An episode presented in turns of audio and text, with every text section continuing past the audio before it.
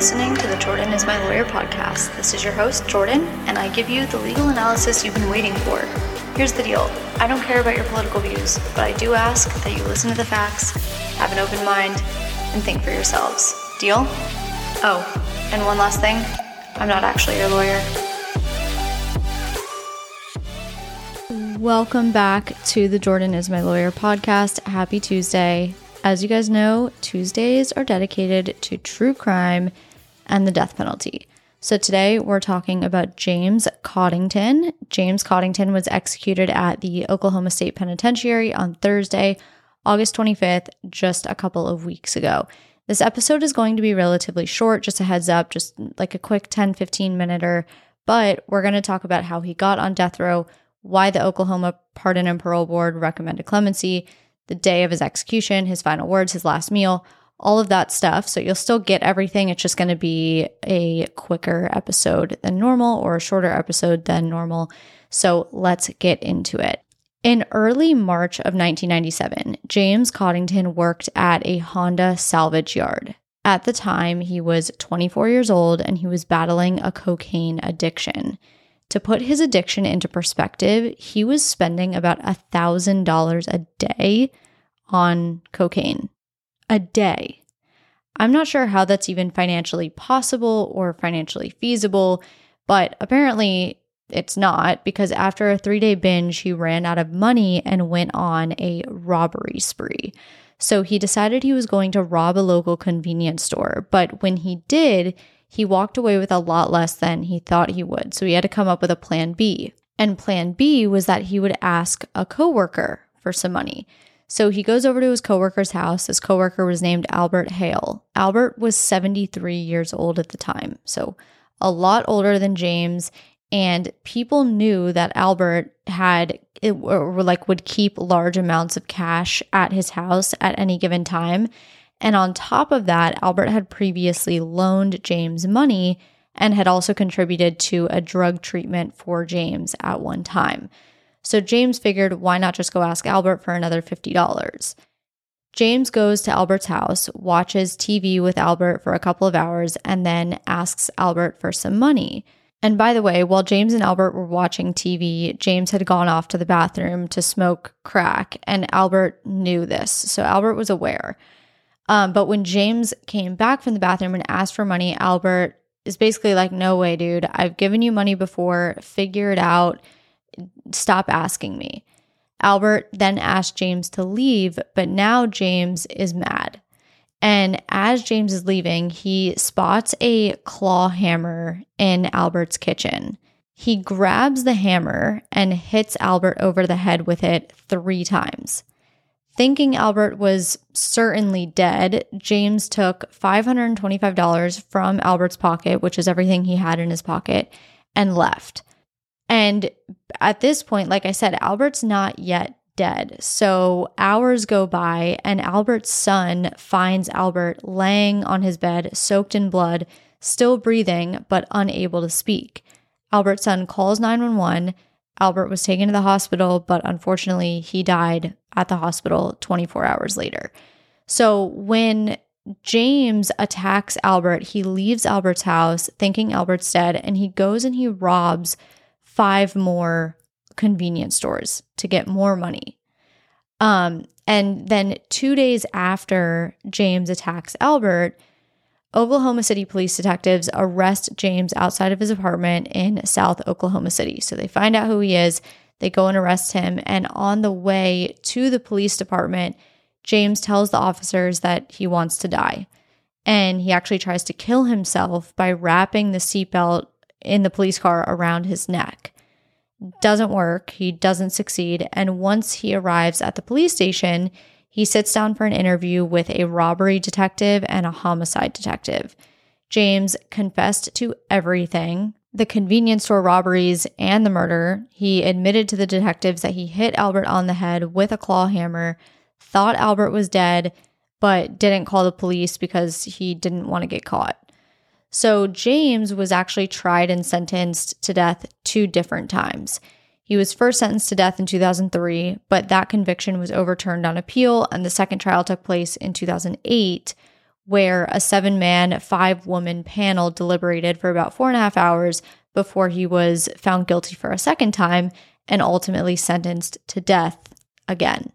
He appealed his case multiple times. His conviction was affirmed each time.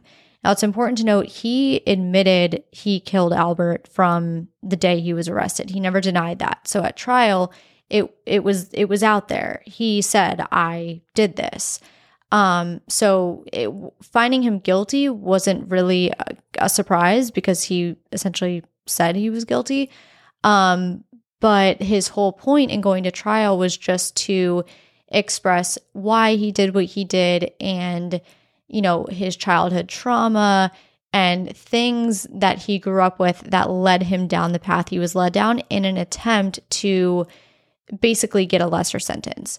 But that didn't work either time. So then he he's sitting in jail for a while or in prison on death row for a while and in the weeks leading up to his execution a clemency hearing was held. For those that aren't familiar, a clemency hearing is basically a hearing where the inmates, through themselves and their attorneys, can petition the state to drop their death sentence and reduce it to life in prison without the possibility of parole. Clemency is rarely granted, although the governor of Oklahoma, where James was executed, did recently grant clemency to an inmate not not too long ago.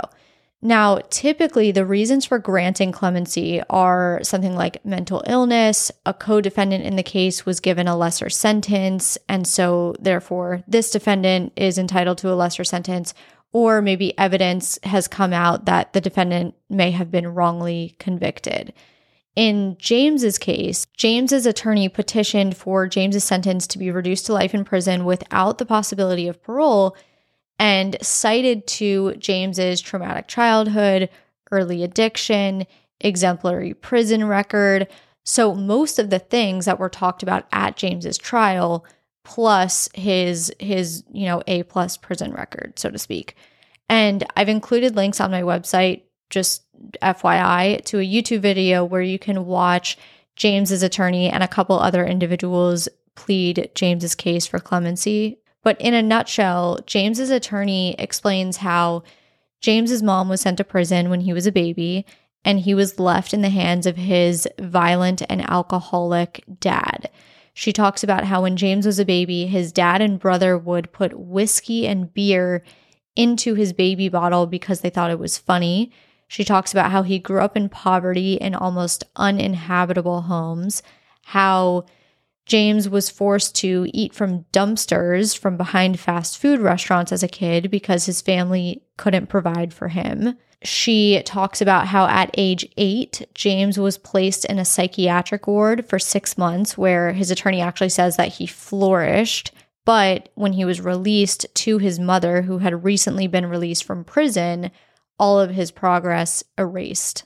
Talks a little bit about his addiction, how at age seven, he was huffing paint fumes. By age 11, he was introduced to cocaine. And his attorney says it was this addiction that led to the murder of Albert Hale. But his attorney argues that, look, yes, James did this, but he's deeply remorseful. He's taken full responsibility since day one. He testified at trial admitting his actions, and he continues to express remorse every single day. And for these reasons, you know, we ask that you guys reduce his sentence from a death sentence to life in prison without the possibility of parole. At the hearing, the policy director of the ACLU of Oklahoma also advocated for his clemency, as well as a member from the Oklahoma Coalition to abolish the death penalty. Someone who spoke out in favor of James's execution, though, was the victim's son, Mitch Hale. Mitch said, in part, I am here today to say that I forgive James Coddington but my forgiveness does not release him from the consequence of his actions. Our family can put this behind us after 25 years.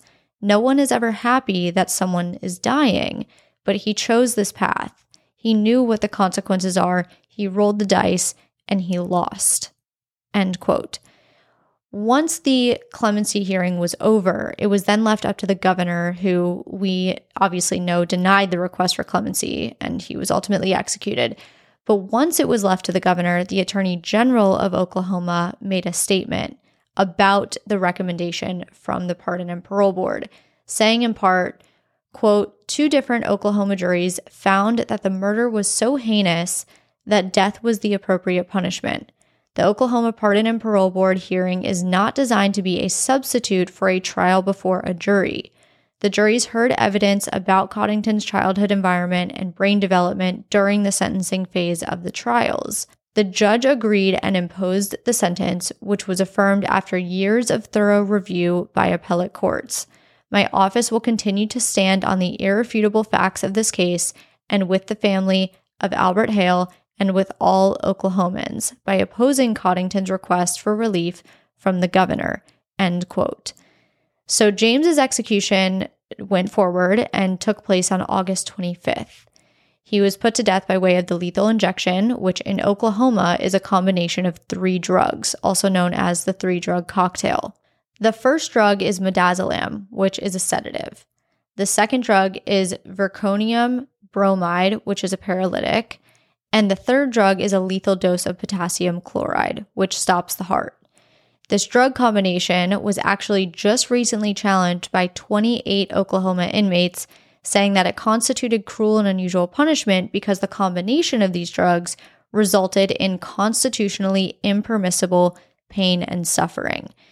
During this trial, the court heard about four recent state executions, including an execution that took place in October of last year, which resulted in the inmate convulsing and vomiting immediately after receiving that first drug, midazolam. Interestingly enough, at trial, the inmates proposed two alternative methods of execution. One was the firing squad, which, if you've heard my podcasts or YouTube videos or even TikToks before, you know that there are four states that do still have the firing squad. And the other proposed alternative was an injection of fentanyl with an anesthetic, which I thought was interesting. Ultimately, though, the judge upheld the constitutionality of the three drug cocktail as it currently stands. The night before James's execution, he had his last meal, which consisted of two cheeseburgers, two crunchy fish sandwiches, two large fries, and a large soda. James's final words were, "To all of my family and friends, lawyers, everyone who's been around me and loved me, thank you. Governor Stitt, I don't blame you and I forgive you. End quote. After saying these last words, he gave a thumbs up to his attorney and the drugs were administered.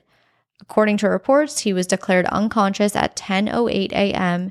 and pronounced dead 8 minutes later at 10:16 a.m.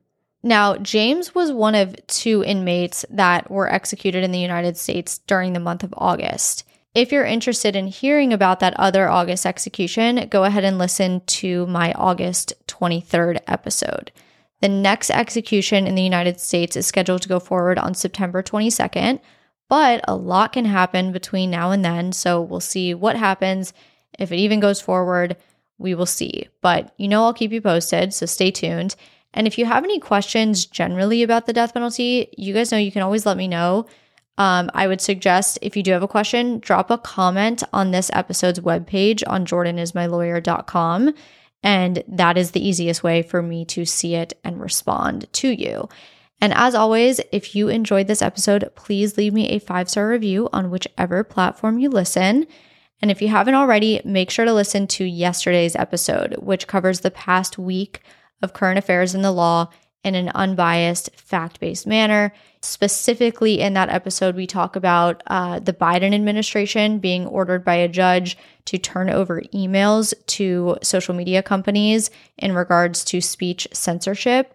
We talk about former President Trump's request for a special master and the proposed candidates that were submitted by the DOJ and former President Trump. We talk about Steve Bannon's recent indictment. And we also talk about South Carolina ruling the electric chair and firing squad as unconstitutional means of execution. So it's a really great episode. Highly recommend you listen to it. And with that, I hope you have a great rest of your week, and I will talk to you guys soon.